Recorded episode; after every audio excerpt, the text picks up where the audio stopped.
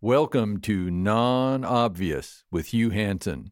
We're very excited uh, today, the whole team. Uh, this is our second podcast, and we've actually, we're excited actually because Dave Kappos is here, but we're also in transition. Uh, we're in transition from name, it was going to be the Hansen Podcast, HCH, and now, thanks to um, some intervention of one of our research assistants, uh, it, it's going to, I want you tell me what you think of this. Not two words, not one word. Non obvious with Hugh Hansen.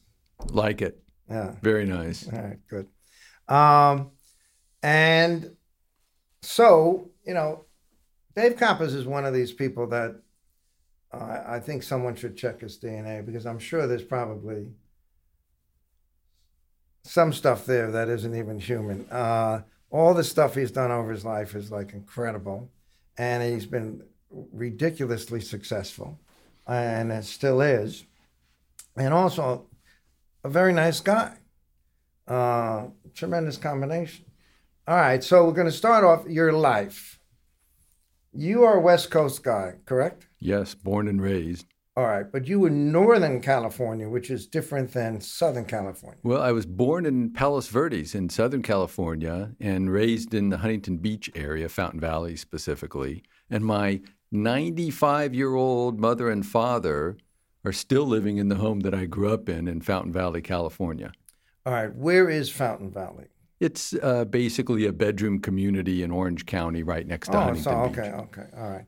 Because I, but you went to school up north. Right, undergraduate, UC Davis, law school, UC Berkeley. Now UC Davis, uh, you were an engineer. What? Uh, so what was your major? What actually did you? Uh, I was electrical and computer engineering in the days when that major focused on digital design and before there was a CS major, so we got to take computer programming as well. Uh, so to some extent, with computers, you were computers before computers were cool. You and Dolly Parton, and that's that's what you said about country. You were ahead of your time of getting into. uh, I mean, uh, you graduated in '83, right? Right, yeah. Starting in, I started programming in 75 on a Burroughs machine when I was a sophomore in high school. Wow. All right. So what you could have been, what drove you, or not drove you, but what interested you in the science or engineering or computer area? Was that just you were born with that? You always knew you wanted to do that, or did you think about various things to do when you picked that? Uh, you know, I enjoyed the um, challenge of solving technical problems. Um, enjoyed thinking about computers and the promise of computers and the excitement of computers. And like you said, Hugh, in those days they were not as ubiquitous and taken for granted as they are now. So there was fascination about the computer itself. Now, you know, hardly anyone cares about the device. Now I saw someplace you were summa cum laude. laude uh, yeah, undergraduate. Yeah. yeah, that, um, that's pretty impressive, isn't it? I did okay. Um, then you went directly, from what I read, into IBM. Is that correct? Right. Yeah. I was recruited from Davis, and after graduation, I moved. Literally got on an airplane with what I had in a suitcase and flew to New York. Now, at some point, though, this was 83 or 84, you started that. At some point, you decided to go to law school, uh, where, which is not the normal road for somebody with your background and going to IBM. So, what was it that caused, and did you go at evening or did you go I went in the daytime. Berkeley's a you know an all day law school. But you worked at the same time or not? Well, IBM um, had a really great program in those days, and so the company let me take a leave of absence each fall and winter to go to law school, and then I resumed my employment um, in the summer and worked part in engineering and part in law the first summer, and then I went back to Berkeley, took another leave of absence for my second year, Um, and then after my second year, UC Berkeley was willing to let me go do my third year at George Washington in DC in order to get um, IP courses because in those days, no other law school, at least none that I knew of, and certainly not Berkeley, offered IP courses. And, and GW had one of the first major IP uh, curriculums, and largely the result of patent examiners going in the evening to GW, and then GW just served served that need and created a wonderful curriculum. How was your one year at GW? It was great. I, and I, I went at nighttime to G, GW in that last year and worked at the IBM Patent Law Training Center, which was located just walking distance from the patent office, then in Crystal City, Virginia. So it was like a perfect all IP all the time. I worked all day on patent applications, learning how to search, learning how to um, answer office actions, how to draft applications, how to draft claims, and then went over to law school and took literally every IP course they offered. And how many did they offer? Well, they had those days. Don Banner was teaching patent law. I took him. Rennie Tegtmeyer, you remember Rennie, right? Mm-hmm. He was teaching patent office practice, a very detailed course on 37 CFR and MPEP, basically. There was a copyright course, there was a trademark course. Did you take them? I took them all, yeah, yeah. And that might have been it in terms of the the IP courses they had. Yeah, well, most, and that was a lot. Uh, when I came to Fordham, uh, and I I didn't start out in IP, was, but when I started teaching IP, uh, early '80s or something, we had one two credit course in IP mm. for for everything. So obviously, uh, um, and you basically had NYU, Columbia, Berkeley, GW. Um, what else? John uh, Marshall. Mm mm-hmm. uh, and New Hampshire, and those those were the sort of the centers for IP. So you spent your whole professional career before you became the director of the uh, PTO at IBM. Now, most people switch around, or was that not the culture then? Or you just, what was it about IBM that it could, day after day, year after year or something, interest you in stuff with your mind and everything. Yeah, I think uh, so. A combination of things. One, it certainly was my philosophy to you know choose something and stick with it, um, and so it was a natural for me. Number two, IBM gave me a great career, just plain and simple. That it's a great company. It was and it remains an institution. It's just a great company. And so it was a fun and challenging place to work with a culture of stewardship and a culture of uh, you know, institutional promise that really fit well for me. And then the third thing is they gave me a lot of opportunity. IBM invested huge amounts in training me in leadership, um, in management, in substantive intellectual property skills, uh, and giving me jobs literally all over the world, one after another. So it was actually like having you know, whatever, five different jobs over a 26 year career, but you didn't have to change your badge. And, and IBM wasn't it called Big Blue or something? Yeah, I think it still is. Yeah, um, and it, it actually there wasn't. Today we think of trade associations and everything else, and basically IBM was by itself. And when the EU had its software directive, it was really basically IBM going over and representing, you know, that area of trade, uh, and and no one else. It was one French company, uh, uh, and that and that, and they were so dominant. But so what happens? I think they had I don't know sixty percent even of the European market. What happened that IBM lost market share or other things to others? Is that just a natural progression?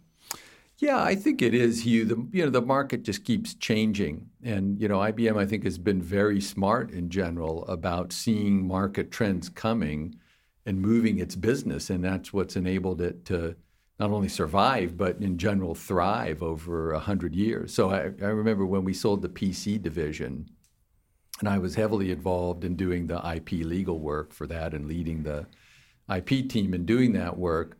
And it was, you know, for me, loving PCs and, you know, IBM being a leader in that field for a long time, um, you know, at first it was a little difficult to, to, think, God, we're getting out of the PC business. We created this whole business. But then you realize it's time, right? The market has moved. This is no longer a place for a company like IBM. And it was a brilliant move by Sam Palmisano, who made that decision and executed it. And it worked out extremely well for the company. Did you ever think of going back to IBM after being director of the PTO? Oh, sure. Yeah. I mean, it, it was, uh, I, I never would have left had it not been for the PTO job. So I have, you know, no, no, no reason not to. All right, I'm going to ask you. I was going to ask you this later. I might as well ask you now. So, what was it about Cravath? I know they were a client, or they were law. They represented IBM, so you had some experience with them when you were at IBM, right, Cravath? Yes, I had gotten to know through years of working with Cravath um, a number of partners and had lots of good relationships there. And um, you know, when I announced I was leaving the PTO um, I connected with contacts at Cravath, and um, you know, uh, and it just went from there. Okay, so you're now at Cravath. How did you end up director of the PTO? Uh, tell us about sort of how that developed. Well, it it was not a job that I lobbied for or asked for or politicked for. Um, I simply was called at the beginning of the first um, Obama administration by newly appointed Secretary of Commerce Gary Locke. Um, and uh, and it, it, actually was kind of a shock. I mean, my recollection of it was I was sitting in my office doing some work, you know, you know answering emails or review, reviewing some document. I think it was a Thursday afternoon, and my secretary suddenly comes in and says, "The Secretary of Commerce is on the phone. Will you take the call?" And I said, "Well, I guess." And uh, uh, Secretary Locke said, Look, I heard you can fix the patent office and it's in deep trouble. Will you come and do that? How deep a trouble was the patent office, uh, PTO, in, at that time? Well, you know, um, it's all uh, uh, relative. I mean, I'm sure there are those who'd say, you know, it was no no problem at all. But just if you look at the facts at that point in time, our our country's economy was in free fall, and the patent office income upon which it depends for 100% of its operating expenses was in free fall because people stopped filing patent applications. So, one of the things that I was confronted with, even before I was um, confirmed by the Senate, was potentially having to furlough the entire agency for the first time in its 200 year history. I mean, I was literally asked to help put together, I think they're called the warn letters that you have to send to employees pre furlough. And so we had to figure out a way to avoid doing that. Um, we also, remember, had the Tafas case. The first time in its history, the USPTO had been sued by its constituency to stop the agency from doing something that people felt so strongly about that they were actually willing to sue the USPTO. What was it that felt, they felt so strongly about? That was the the rule. Remember the rules package, the so-called claims and continuations rules package that was incredibly unpopular that had been proposed. So uh, you know the agency at the time I think was rated number something like maybe 178 out of around 200 agencies. So it was well into the bottom quartile in terms of um, the perception of the employees about the um, about the, the, operations of the agency. So I, you know, I thought things definitely were um, uh, in rough shape. And what year was this? This was 2009. Now, why were people no longer filing patent applications? Well, because the economy was melting oh, down. Oh, Businesses, right? Yeah, that was yeah, the, yeah. the bottom of the economic recession. I see. And uh, how long did it take you to, to say I'm going to do it? Because it's obviously dramatic change. Well, I, you know, I had to talk to, if I recall correctly, two people. Most importantly, my wife, and then secondly, my boss. And um, you know, in both cases, I said, "Look, I, you know, uh, I'm willing to go do this, but I'm not going to do it if it's going to break glass." And my wife very quickly said, "Yeah, sure. You know, we can manage it financially." Um, seems like an adventure. Let's go do it. And my boss, um, uh, the general counsel of IBM at the time, Bob Weber, was extremely gracious also and said, you know, look, your country asked you to go help. You know, it's hard to say no. Okay. And uh, you were there for what, uh, a little more than three years, almost four years? Almost four, yeah. I was confirmed in uh, just before the August recess. I want to say the very end of July or early August in 2009, and I stayed until um, after the second inauguration, I think to the 1st of February 2013. Okay. Um, and you were also, what, Assistant uh, Secretary of Commerce or Deputy Secretary of Commerce for IP? Uh, yeah, it's um, Director of the USPTO um, and uh, what do they call it? It's not an assistant secretary. Deputy? Uh, there's a slightly different name that they give it. Undersecretary. Oh, undersecretary. Yeah, Undersecretary of Commerce. And and what is that job actually? So that's the the White House facing, administration facing, policy facing part of the job, and that's what distinguishes the USPTO leader role from many other patent offices. Like like in many countries the leader of the patent office um, has an administrative and management job processing patent applications, but has no policy role, does not speak to or for the administration or to Congress or to the courts on intellectual property policy issues. In the case of the U.S., the undersecretary part of the role is the policy part of the role. That's the in the statute right? It says that the undersecretary will advise the president through the secretary of commerce on intellectual property issues. And how much uh, free rein did you in that position have to determine what the policy should be? So I felt that I was very lucky, actually, and I was given tremendous free rein. You know, it's the government is a big enterprise, of course, and there are lots of constituencies. So for me, it was familiar. It was a little bit like IBM on a different, you know, sort of a cycle. Um, you had to learn who you needed to talk to and go um, have the discussions you needed to and build the constituency. So for me, there was a there was a natural fit in in doing the coordination I needed to do. I say that, Hugh, to say that I didn't go in there and just try and you know, call all the shots on my own and say, I don't report to anybody. I'm the only guy who knows anything about IP in this government, and I'll tell you what to do. I approached it by seeking out allies and colleagues and constituents and working with them. And within that construct, I felt like I had enormous flexibility. I was able to do, you know, essentially ev- anything and everything I wanted to. All right. Are we talking about domestic? Are we talking about also Global. International. Global. The treaties, remember the copyright treaties that Justin Hughes led, um, print disabled treaty, uh, broadcasters' rights treaties. Those are the only treaties that have been done in generations, right? And mm-hmm. we did them, and we did them readily. I don't mean that to um, to uh, denigrate Justin's work. He did absolutely fantastic work, and those treaties would have never gotten done would it not have been for Justin Hughes. But my point is um, we were all over everything. The re-energizing the harmonization debate, we totally orchestrated that play on the back of the U.S. year of leadership of um, uh, what was it? One of the like um, 20 largest economies, one of the big meetings that causes many other countries to be gathered, and they were, and the U.S. had that year to lead it. So we formed a play at the PTO we said on the back of this big meeting, we're going to invite the chiefs of all the patent offices from uh, the Asia Pacific region um, to come to the USPTO, and we're going to have a meeting on harmonization. And we're going to come out with a, an agreed statement that says that the Pacific Rim, the U.S. and you know everyone else in South and Central America and Asia, um, from Korea, Japan, you know, on down to Australia and and uh, even I think India. We got everyone to show up.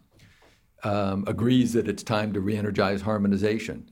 And we took that, and it was all planned. We took that. Text so is this the European- harmonization of the patent administrative process, No, this is substantive this harmonization. substantive? Yeah, this is this is grace period, right? This is the big stuff. This is full 18 month publication. Remember, at the time, the U.S. wasn't even on the first to file system. It was first to file, and we took on the responsibility to go get that done. And as you know, we did. you know, it's not a big thing, but first to file uh, was resisted by the so-called independent inventors, and in fact, I think Bush was the first. Bush was ready to go that way, and then he pulled away because they said that corporations are going to end up stealing our stuff, and uh, we don't know how to file, and uh, America was really built on us, and this is sort of selling us out. Now, did you hear any of that Oh yeah, you? oh yeah, yeah. It was a, it was a huge issue. So um, the way we dealt with that issue was a combination of retail, and I can come back to that and explain what I mean by it. I'll give you an example, um, and uh, uh, you know, rational policy. So we we went and collected the data, something that folks forget to do a lot of times, but the PTO's got a lot of data. So we looked up for um, interferences that had occurred for, I want to say, the last. tell everybody what's an interference. So, an interference is when two parties um, invent the same thing and have the same claims pending in front of the agency. It's a little more complicated than that, but that's basically what an interference is. Two parties make the same invention at about the same time, and under the old regime, the USPTO would declare an interference, and it had an incredibly Byzantine, complicated process that took several years to figure out who's the real inventor. The most important interference that's been going on in recent years is the CRISPR Cas9 interference between the Broad and UC Berkeley on who is the first and true inventor of that hugely important um, genome editing tool, CRISPR Cas9. So, anyway, um, we uh, had to, to, to get first to file through, we had to understand and get the independent inventor community to understand how interferences really work. What happens when you live in a first to invent world? What does it really mean when two parties think they invented something at the same time and have this um, interference process? Because that's the only time it matters, right? If the, the, the party that's the first inventor is also the first to file, none of this stuff matters. It only matters when the paradigm little inventor guy makes an invention and doesn't file a patent application and and someone else comes in and files a patent application first and then the little guy has to say I invented that first even though I filed second. We're going to have to have an interference because we invented the same thing and the patent office is going to vindicate my rights because I invented it first. And you know what happened when we pulled the data? And like I said we went back like at least a million patents. We went way back in time as far as we reasonably could, we pulled all the data on the interferences and sorted them by interferences that involved a junior party who was a small entity versus a senior party who was a large entity because that's the only time this matters. Again, mm-hmm. if you, you only you become the junior party when you're the second to file. Mm-hmm. If the little guy was the first to file, they would have won under the first to file system, so none of it matters. It only matters when the little guy is a junior party. And you know what we found, Hugh?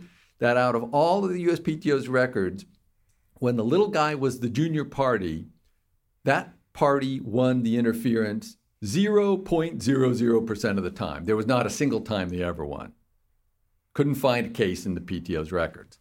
So I was able to go back and, ex- and start explaining to members of Congress look, this is all a false dichotomy people that we really care about, small inventors, are being fooled into thinking that they have this system to rest on. I'll be able to vindicate my rights even if I'm the second to file, when in fact, they should put zero credibility in that because it never works for them. It never works. Senior parties have huge advantages in the interference system, and everybody knows that. So we were able to start then convincing and explaining this to members of Congress and showing them data um, that that you know we need to have a more honest conversation. People need to know this current system doesn't work. and they'd be better off confronting the fact that they really need to be the first to file or they're not going to get the patent. A little more on junior. Are they important anymore? Is, is there a role for the independent inventor today, or is it basically too sophisticated? Uh, and, really, the only people who can do this are larger organizations. Well, so I, I believe the independent inventor remains extremely important. Um, and while the, the proportions of patent applications filed by small entities and micro entities have gone down, um, the patent system remains the great leveler. It remains the great tool that enables the little guy to get a foothold. As much, I wouldn't say more now than ever, but, but as much now as it ever did. Okay. Uh, patent uh, assertion entities are, uh, are they there to help? Do they help the little guy? Um, I think to some extent they do. They mm-hmm. provide a liquidity opportunity for patents. So set aside abusive practices that happen by all kinds of parties, big ones, little ones, patent holders, and infringers who do all kinds of um, sharp things. So if you set aside abusive, the sort of I'll say the second standard deviation, the stuff off on the fringe where you know people do bad things, and you talk about legitimate inventor creates legitimate invention, gets legitimate patent, um, which I, I believe is what happens the large majority of the time, and then seeks liquidity event, which could be selling the patent to someone who will broker it to someone who is in a much better position to build a business around it. Per, in my view, perfectly legitimate, and that that's all a matter of um, uh, specialization, which we've known for hundreds of years is a great driver of economic efficiency.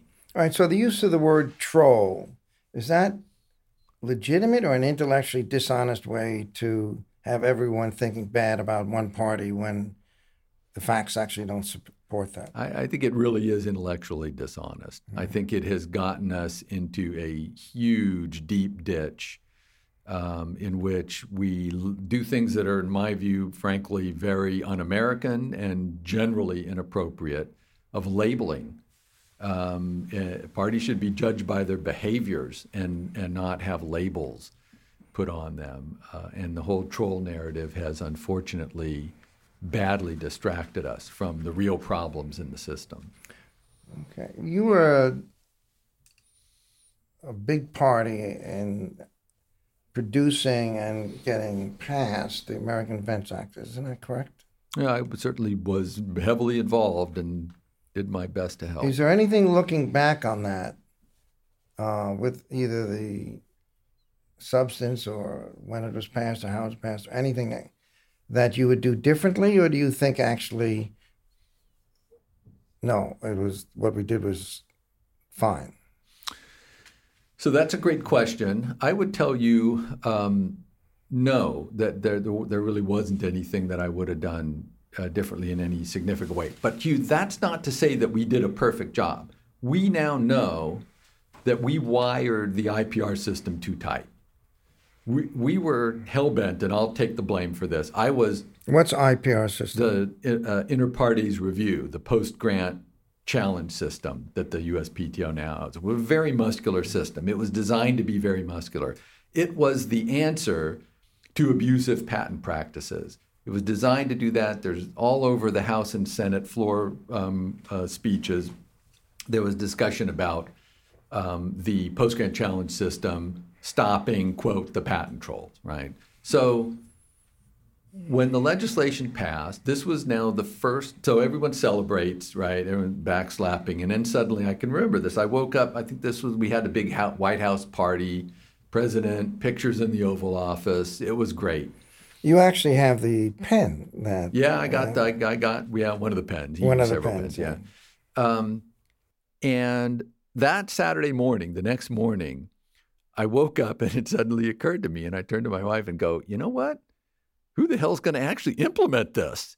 And I realized everyone else was gone now, and it was us at the patent office. It was our job to implement this legislation, 100% our job. Everyone was going to be watching us and, frankly, expecting the PTO to fail because that's the sort of expectation ha- that people have about, frankly, about government generally, that it'll struggle to implement challenging new laws. Uh, and the other thing I realized was in the 200 year history of the USPTO, it had never before been given a precise time schedule to get anything done. The only place in in uh, 35 USC that had any time even mentioned before uh, was the words. Do, I think there's something like "due dispatch" that um, I believe go in the um, reexamination or reissue part of the statute. Um, it's the I think it's a reissue part, and so there was never any specific time given for the PTO to get its work done until now. And for the first time, we were told you've got to get these things done in 18 months. Very clear, very specific. And so my instruction to the team was we're going to design a process that will get finished every single time in 18 months or less. I remember very specifically telling uh, the team at the PTO in our conference room there on the 10th floor of the Madison building that we were going to permit going over 18 months 0.0% of the time. You're in this Madison room. Who are you telling? Five people, two people, a hundred people? Mm, no, more like 15. We had, we ass- immediately assembled a team, um, a cross functional team, because a lot of people needed to be involved. Obviously, the board, but we had to create this new board. James Smith came in, who you know did a brilliant job of putting that together. The patents team, so the patents commissioner and uh, deputy were there. The CFO, because you got to allocate money. The personnel head, Fred Steckler, because you're going to have to go out and hire like 100 judges. Um, you know, so I had all the right people in the room. We report, we appointed a czar, Janet Gongola, to be the, the. But you also brought in some people from the outside uh, to help you, right? Sure, we started hiring judges immediately. No, no, I'm talking about uh, patent experts or patent people from academia or other places.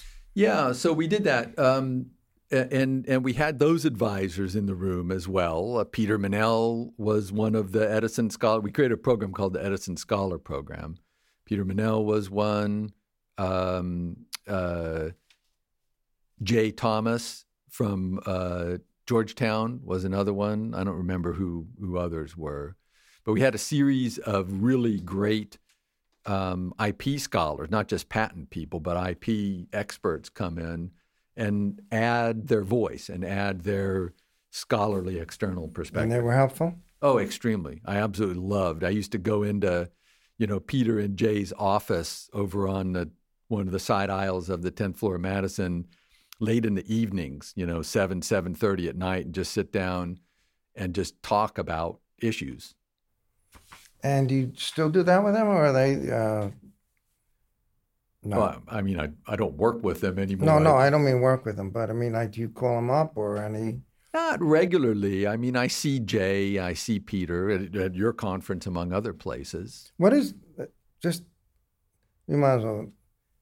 What do you think is the best IP conference in the world, if not the universe? well, so I'm conflicted because I have been involved in the Fordham conference for a long time, but but I will tell you I really think it is the best. And the reason is because it is the only international conference anywhere. And I go to all of them. I go to tell you, I'll be in Singapore soon. I was in Japan last week. Um, I'm at all of these things.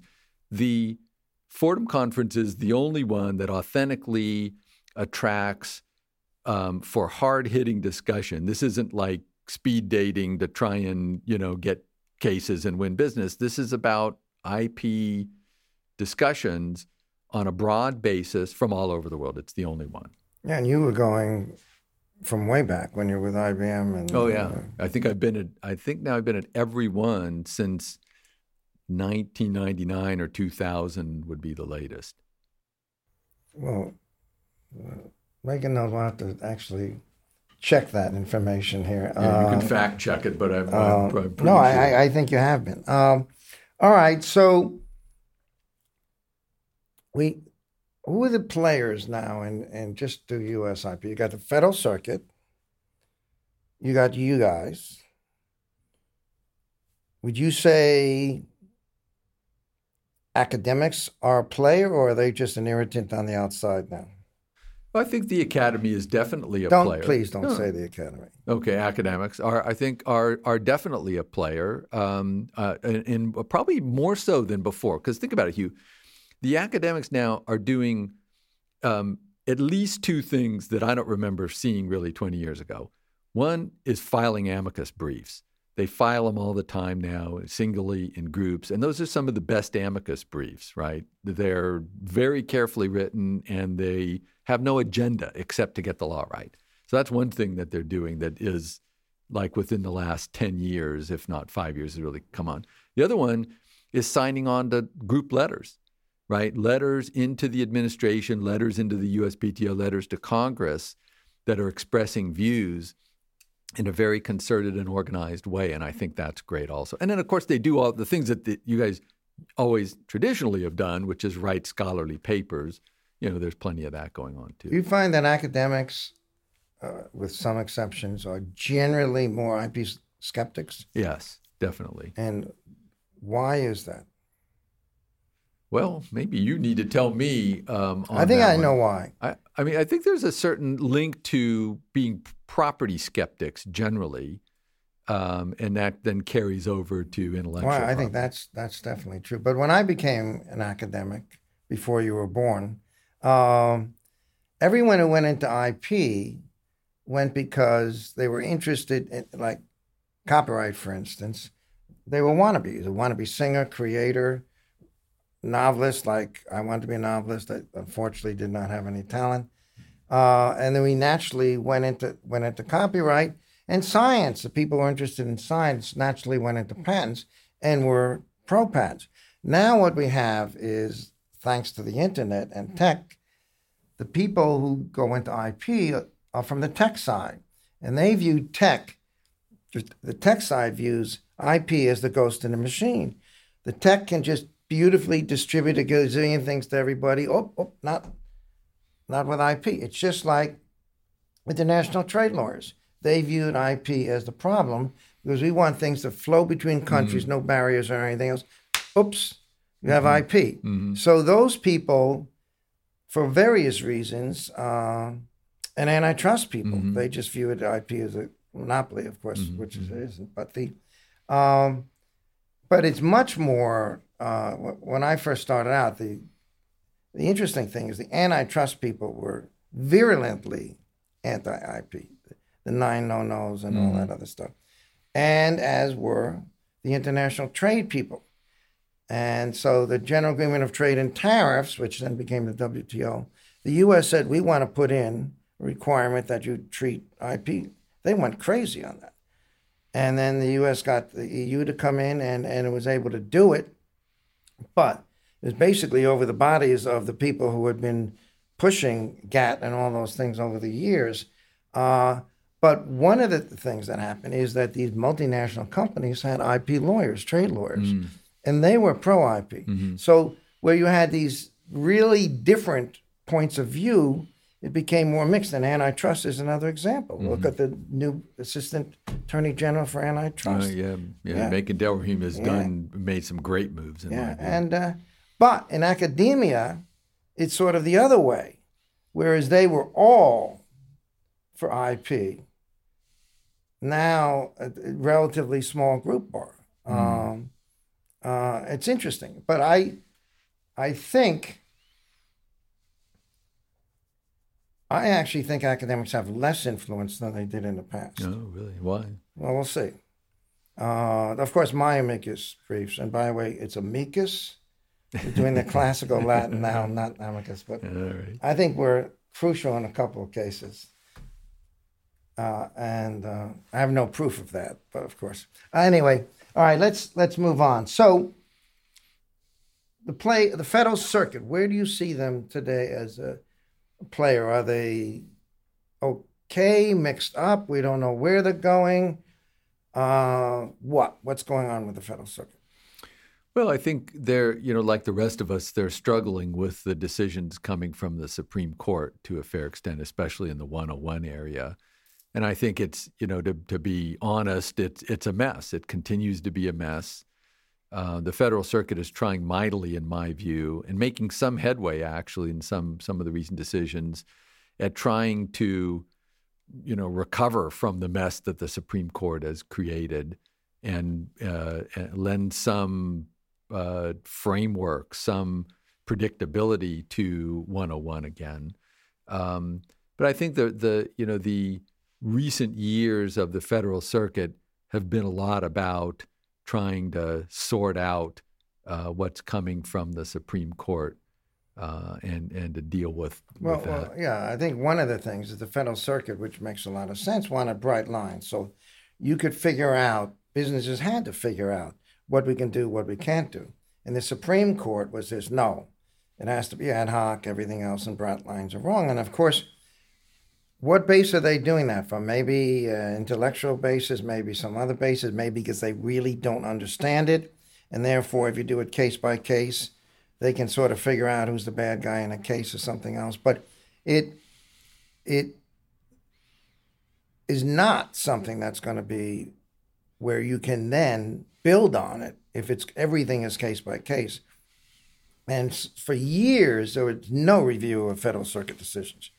You know, one in 20 years or Mm-hmm. something like that. And all of a sudden, the, the Supreme Court is going this way, the federal circuit is going this way, and is almost looking at the federal circuit as a real problem. Mm-hmm. And so the review of the federal circuit now has made them probably uh, paranoid or Mm-hmm. something. Is that every they really think everything they do is going to be watched by the Supreme Court, and maybe it is. Mm-hmm. But I think the result is you're not getting tremendous um, results from anybody. Uh, Yeah, so if you take that, you your your take your point into the agency whose job it is to execute on the laws, to right, to implement the laws, it's chaos.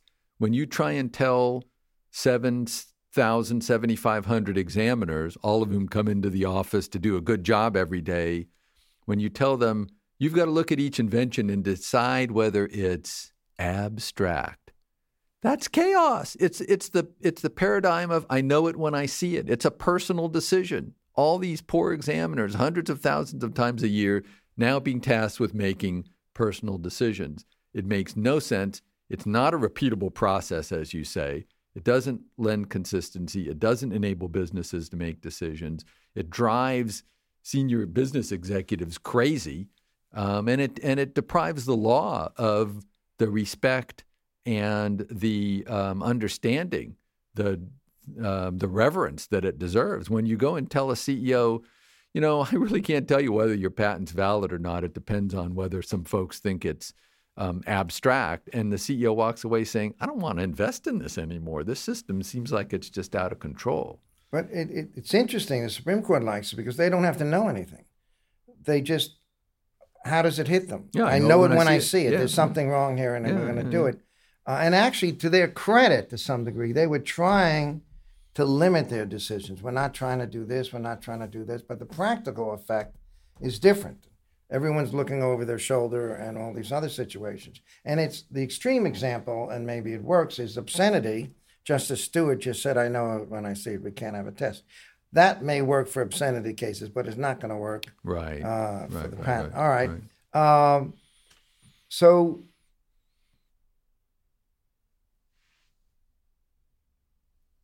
director uh, Michelle Lee preceded you. Um, Su- succeeded, right? succeed. Suc- Suc- that's, said what did I say? yeah. Preceded. Yeah. Succeed. Um, After Terry Rea, uh, as deputy As a- director, yeah, was a- ran the place for yeah, I want to say a year or uh, so. And to some extent, everything was going well. You have this great machine working and everything else. Um, and then you run off to Cravath, leave everybody in the lurch.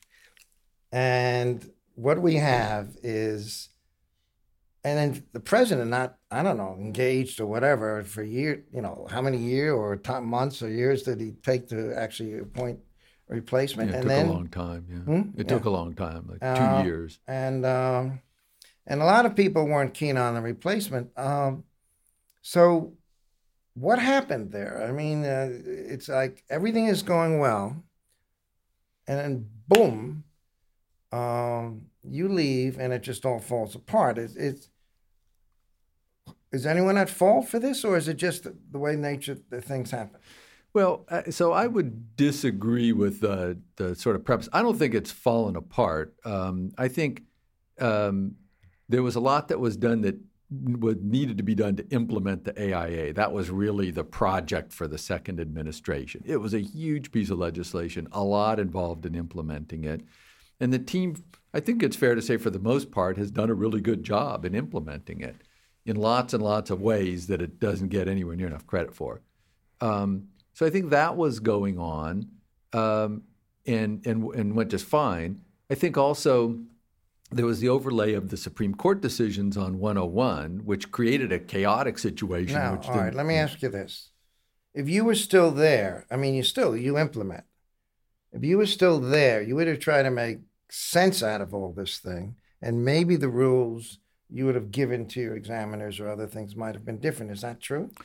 Well, yes. Um, uh, and so, and you can fact check this one with my good friend Bob Stoll, who was my commissioner for patents most of the time when I was at the PTO. Um, and Bob and I are in constant contact. We were together in Tokyo just last week. When the, the Alice decision came out, I believe that's the one. The morning of the Alice decision, we both read it and we sent each other either emails or got on the phone or whatever and immediately said, This is perfectly okay. Just look at the line. It was Justice Thomas, right? Look at the line that says this decision should be read narrowly, um, lest the the um, its holding swallows up the Patent Act. And we said that's the line.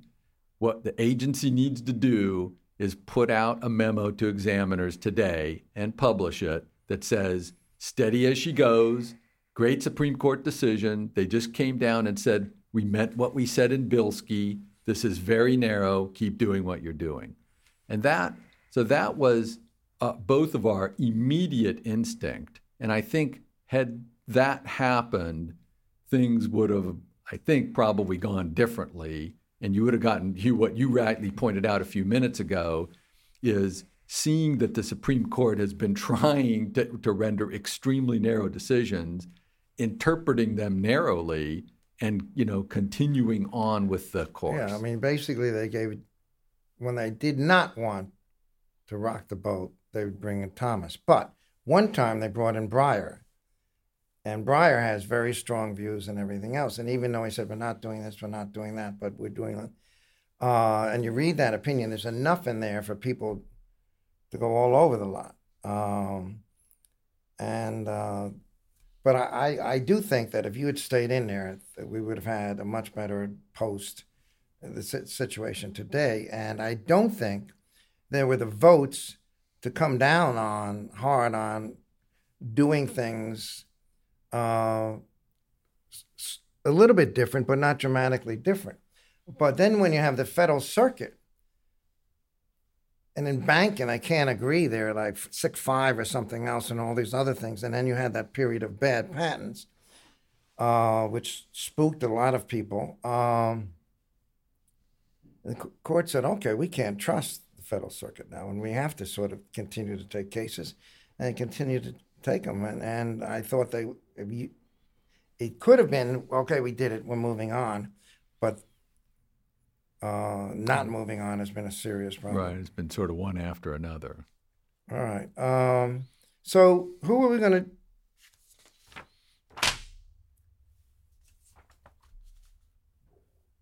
Are there any justices of the Supreme Court do you think, okay, that's a safe pair of hands, or they all sort of, they really don't know it, they know they don't know it, and uh, what? Well, so I like the the um, decision on international exhaustion, or not international, on international um, damages, damages, that came out. That just came out. Yeah. yeah. So I think you look to that for a recognition that um, patents matter, patent damages matter, and I don't know whether that marks the beginning of a trend. Now the court's going to look at uh, um, at another thing that we worked hard on in in the AIA, uh, which is the on sale bar and secret um, sales and whether they count as prior art. That's going to be a challenging case for them. Um, but uh, you know, you you hope that the logic that was used in this decision that just came out um, on damages would would prevail. Yeah, and that certainly actually may help patent uh, owners in, in settlements and other things. Oh, sure. Yeah, it definitely will. Um, all right. Um, let me uh, look at some of the things that have come in. Um, I'm not going to mention people's names, but all right. One is uh, why isn't international arbitration a much better way to go in this world where you can't tell what's going to happen? And, and people aren't crazy about the Court of Justice either when it comes to patents. Uh, and it, um, so one person is questioning you have international arbitration and usually have people who are going to be picked to have some knowledge uh, or they're not going to be picked in the area. Um, and you'd have more certainty, more predictability, less expensive. Why isn't aren't more people going to that? Well, so I think that's actually a great idea, particularly in these complex global licensing situations like we're involved with standard essential patents. And we've seen decisions, including the great decision by Justice Birss in the UK, that starts to work on this concept uh, of what is a global license anyway, and how does a court in one country determine a global FRAND licensing rate. And I think, um, Hugh, the concept um, of inter of international arbitration is born of cases like that, where people look at them and they say, you know, this is really hard. And Justice Birss, in his case, had to write um, whatever it was. I think it was around a 160 page opinion or so. Was incredibly detailed. Um, I'm sure it took an enormous amount of time and intellectual energy. You can't just repeat that for uh, every time, time after time, there's a new case. It's much better to get a panel of arbitrators together and do an international arbitration. And I should tell you, that's coming together. In fact, this week, almost as we speak in Tokyo, there's an inaugural meeting going on of a new international FRAND uh, royalty arbitration center that's being stood up. The two uh, new international, or, or, sorry, the, the judges that are included in it um, are from all over the world. I believe uh, Australia, Europe, including the UK, Germany, and uh, at least that I know of, if not other countries as well. Of course, Korea's in there. Um, I believe multiple judges from China, Japan, the US, and we're going to see this international arbitration center stand up to judge these kinds of situations, that is, global royalty rates, especially for FRAND. And I congratulate the JPO and Commissioner Munakata san for leading in creating that kind of thinking um, and standing up that center. So we'll see. We'll see if it succeeds.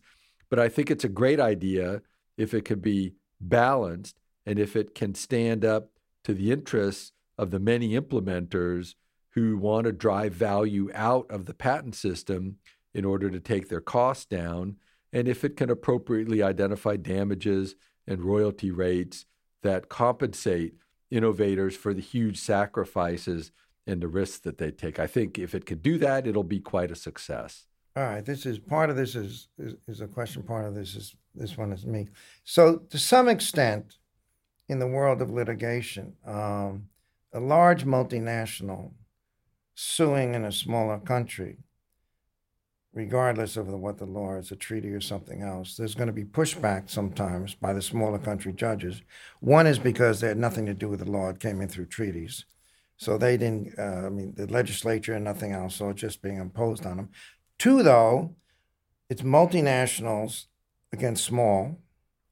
And three, if it's an American multinational, you know, for a while there was a lot of anti-American and sort of dissipated, but now with Trump, can we expect more of this just just the Americans suing in a country and this is the question from uh, the person who wrote in, there'll be pushback uh, just because of Trump trade wars and other things. Mm, yeah, I don't know. That's a great question. I would, I, I if I were advising a global company on filing a case right now, depending on where, I certainly would be factoring that into my decision.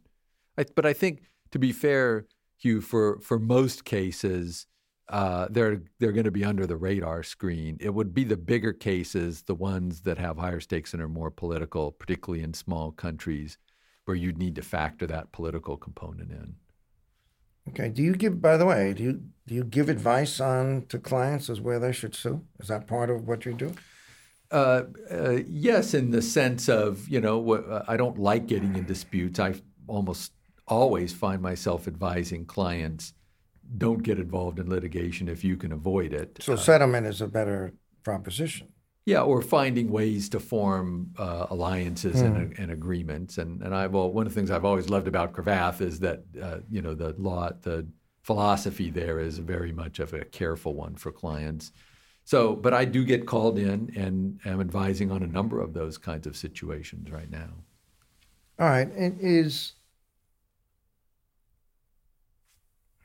Right, I'm looking at these now. Um, there might be some. Um, uh, U.S. Uh, unilaterally doing things in administration. Uh, this apply to IP? Uh, to what extent does it undercut common ground with other countries? I suppose that that's in there too.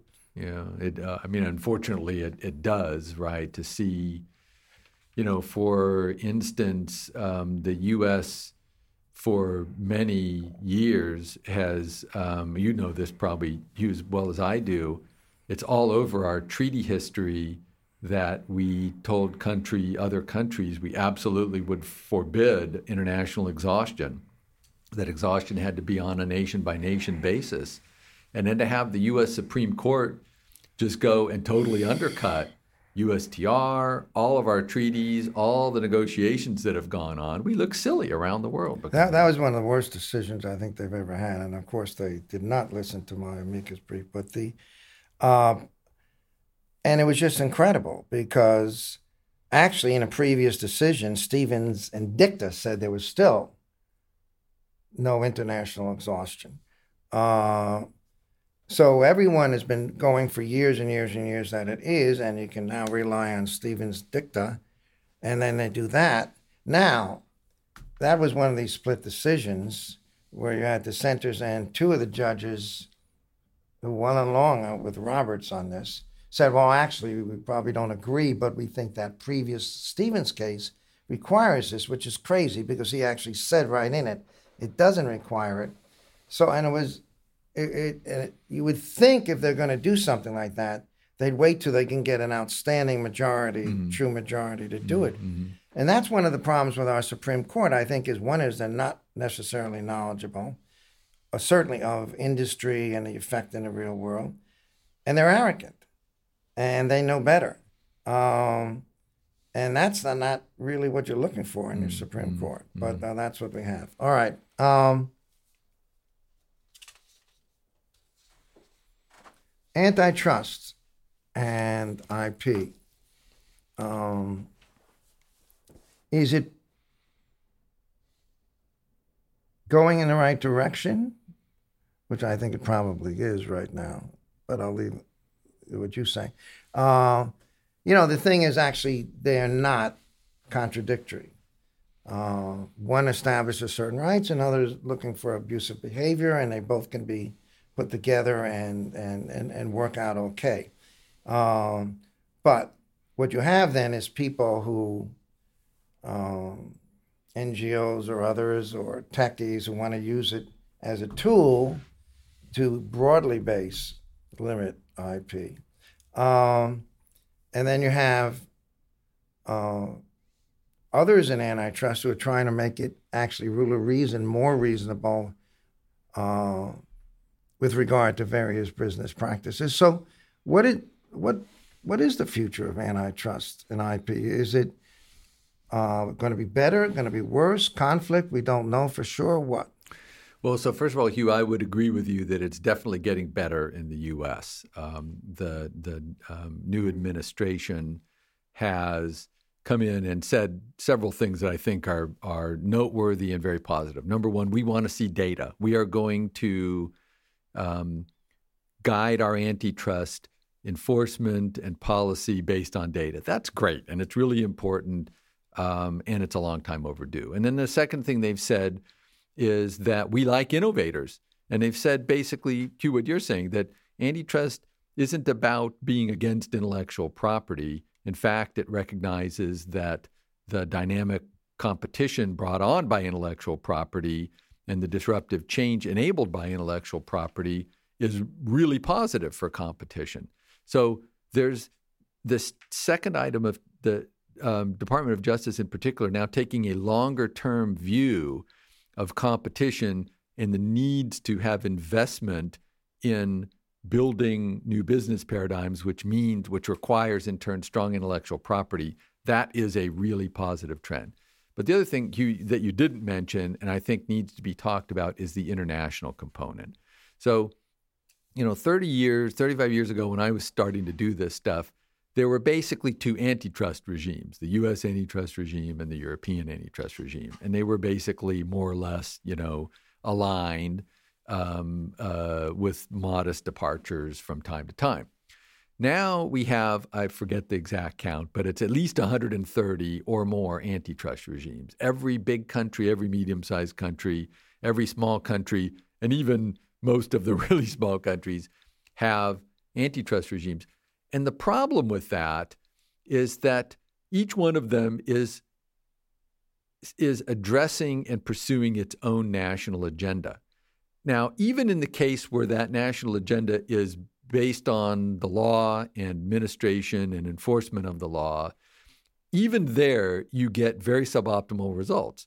I see this in the big deals we do because you can have a deal that affects 100 countries and if any one of those countries, maybe 20, 30 of those countries, has some issue with potentially losing a local competitor or what they perceive to be a local competitor in their market, they will block the deal or extract something from the deal that will then um, disadvantage competition globally. So there's a tremendous friction there, even in those situations where it's all, you know, uh, uh, enforcement of the law and there's no other agenda at play. The second problem, even bigger, is that the antitrust laws are inherently very malleable. They are very general in nature. They're nowhere near as specific as the patent laws. And in the hands of enforcers who have a national agenda that they're pursuing, a national competitiveness agenda for their particular country, or an anti foreign multinational agenda, or a we're going to help the local competitors, our national champion agenda, whatever that is, it's got nothing to do with advantaging competition for the benefit of consumers, and it's got everything to do with other agendas. Um, the antitrust laws are a perfect tool in the hands of those enforcers and they're being used that way. And so you're winding up with, you know, antitrust chaos all over the world and uh, and and harm being done to consumers on both a national and a global level. Yeah, well, basically, it's a tool of industrial policy now, whatever that is, and the, you know, a country you were just in it talking about, China, is probably the prime example of that, and uh, they have this story which, uh, of course, uh, EU went after uh, Microsoft, right? And uh, and a very famous decision and uh, close. And in fact, the court of then court of first instance only affirmed it like seven six or eight seven, which is very unusual. Um, and a lot of and I, it, it's peculiar and probably doesn't carry much water, but it was a strong decision against uh, Microsoft, which actually in the U.S. was not taken.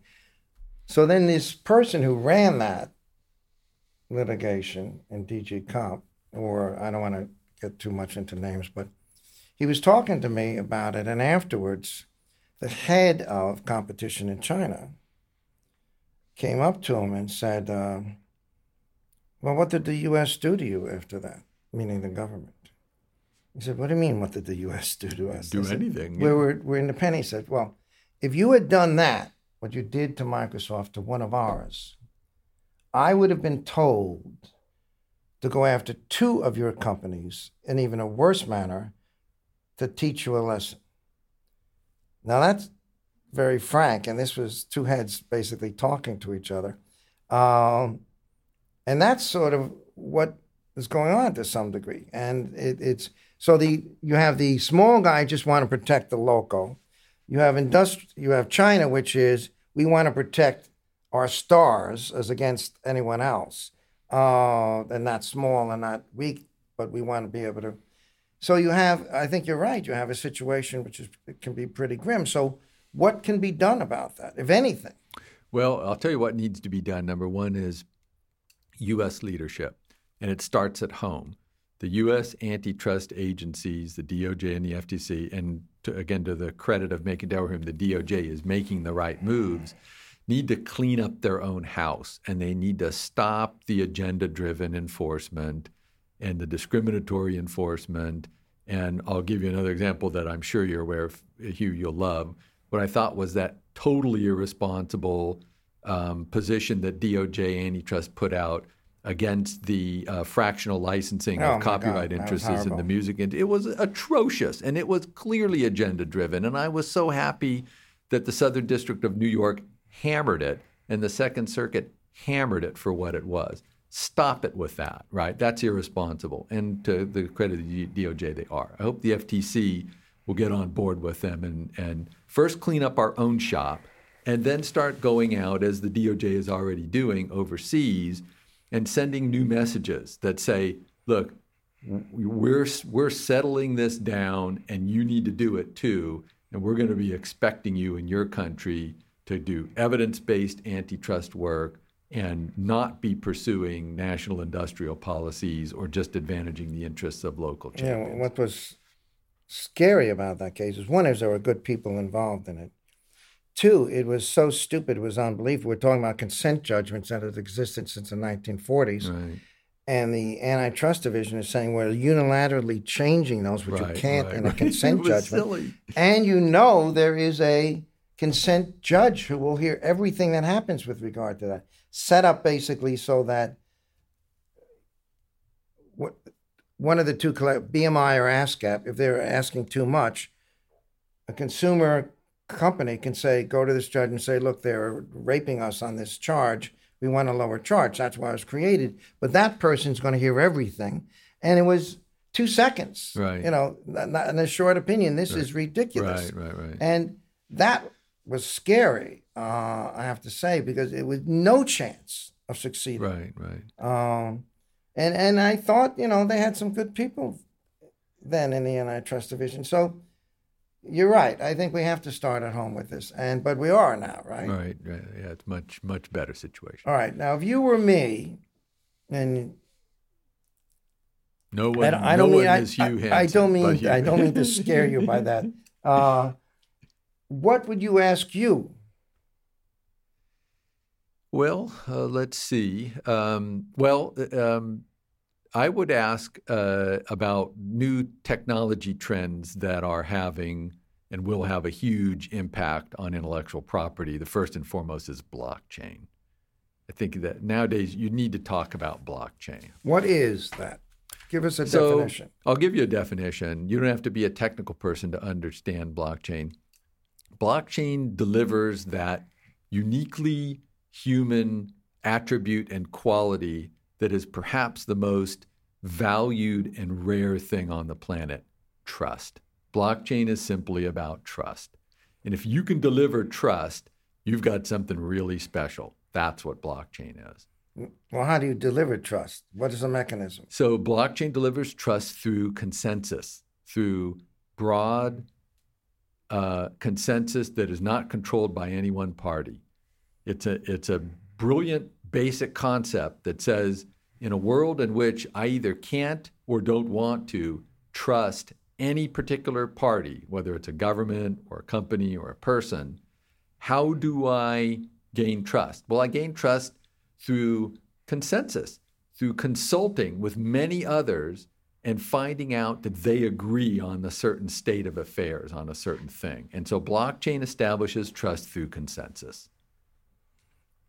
And what's the future of that? What's going on? So there are huge, huge. So, first of all, Hugh, I would tell you it's not about speculating on cryptocurrency. That's the tail, not the dog. That's little stuff. Kids thinking they're going to get rich, and the vast majority of them don't get rich. That's not what blockchain is about.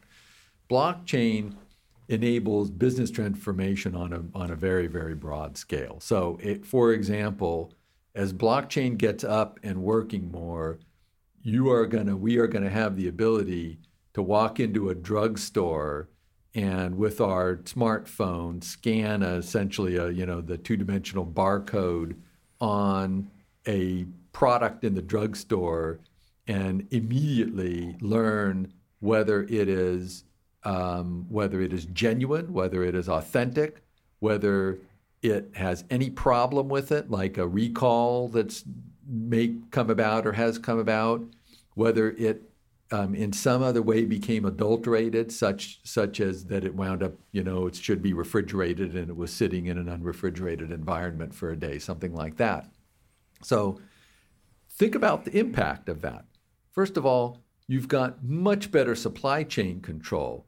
Second of all, in our domain, intellectual property, right? So supply chain control means safety, means consumer happiness, means companies don't have to do go find all their bad products um, and spend all the money doing that. So it's good in lots of consumer ways. But if you think about the intellectual property connection of this, first of all, you totally change the way you think about trademarks in a lot of domains because the brand is established by the blockchain. That's what lets you know that this product is authentic. Trademarks will still be around and they'll still be important. So I'm not saying trademarks will go away.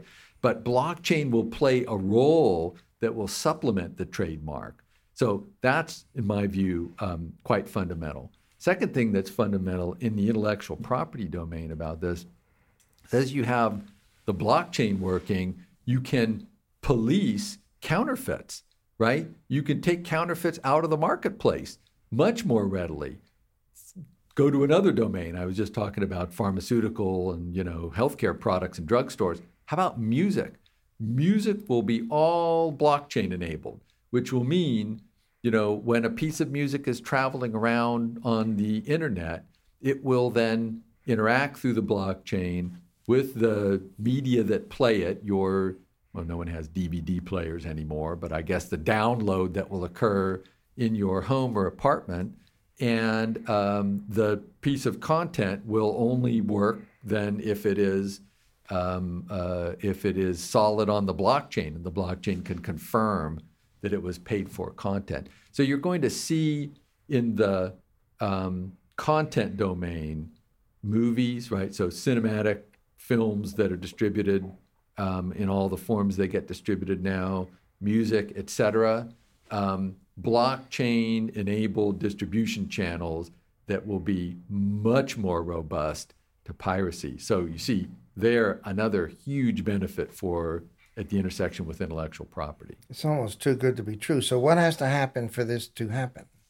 Well, there's there are a lot of things that are taking place and that still need to take place. What's going on now that I'm seeing is a lot of pilots, right? Blockchain pilots. Everyone's doing them, um, and that's great, and that's a start. So those are going to then have to transition to scaling up, which will take a number of years. Blockchain has a lot of good things going for it, but one thing that's challenging, it is very compute intensive. It takes lots of IT resources. Um, so there will be a period of transition when we move from pilots to um, scaling up these technologies. And then you've got an adoption curve, right? Because not everyone's going to be able to get on board at the same time. So there's a lot. Uh, but think of this, think of blockchain in another way. Uh, and I'll make it personal in the sense that uh, you know, I, I remember starting to use the internet um, uh, in like around 1992 or something like that. Mm-hmm. So pretty early days, and uh, and realizing very quickly this is when you know we were all enthralled with the Netscape browser and stuff like that. Be, realizing this is big, this is really big, and it'll take a while to play out, but it's definitely big. The blockchain represents the second instance of that in my career. Second thing I've seen where I've said, oh boy, this is really big. And one of the reasons is because of what I told you before. It's really just about trust. The other reason, put a little more technically, blockchain is the security layer for the internet. When the internet was designed, an affirmative decision was made not to put in a security layer. And we've sort of labored with that problem about the internet from day one. And a lot has been done to try and somehow superimpose security over this wonderful technical mechanism, the internet, that has no security inherently in it. Blockchain is the security layer for the internet. So it totally, over time, it totally transforms the internet into a tool that can have security built in. With that, I think we're going to uh, uh, end our second podcast on and thank Dave Kappos for being our guest and a wonderful guest. And lots of luck with all you do now. Um, we'll be following you. Okay, I'm writing. I'm uh, working on a couple of papers right now. So I'll be continuing to try and be a, a voice for strong, balanced, and appropriate IP rights. Globally. In one of those papers, you're going to just have a footnote saying the best conference in the world, if not the universe, is the Fordham IP conference, and I appreciate that. Thanks again, David. It was great having you. My here. pleasure. Okay. My pleasure. Bye bye. Yep. Bye. Thanks for listening to this episode of Non Obvious. You can subscribe to us on SoundCloud Apple Podcasts, or Google Play, or visit our website at nonobviouspodcast.com. Now, here's a short preview of our next episode, where we'll hear the second part of our interview with David Kappos. Are there any drawbacks to a strong patent system? Oh, yeah, of course. I mean, we saw that um, in, as you say, towards the turn of the century and after the internet bubble burst, and tens of thousands of, you know, really not very strong, very weak actually, um, software, internet, and business method related patents were unleashed, um, you know, untethered into the world. And it led to this run up of abusive litigation. And that was not good for our country or for innovation or for consumers or for anything. So I think that was an example for us of a patent system that had become too easy to abuse.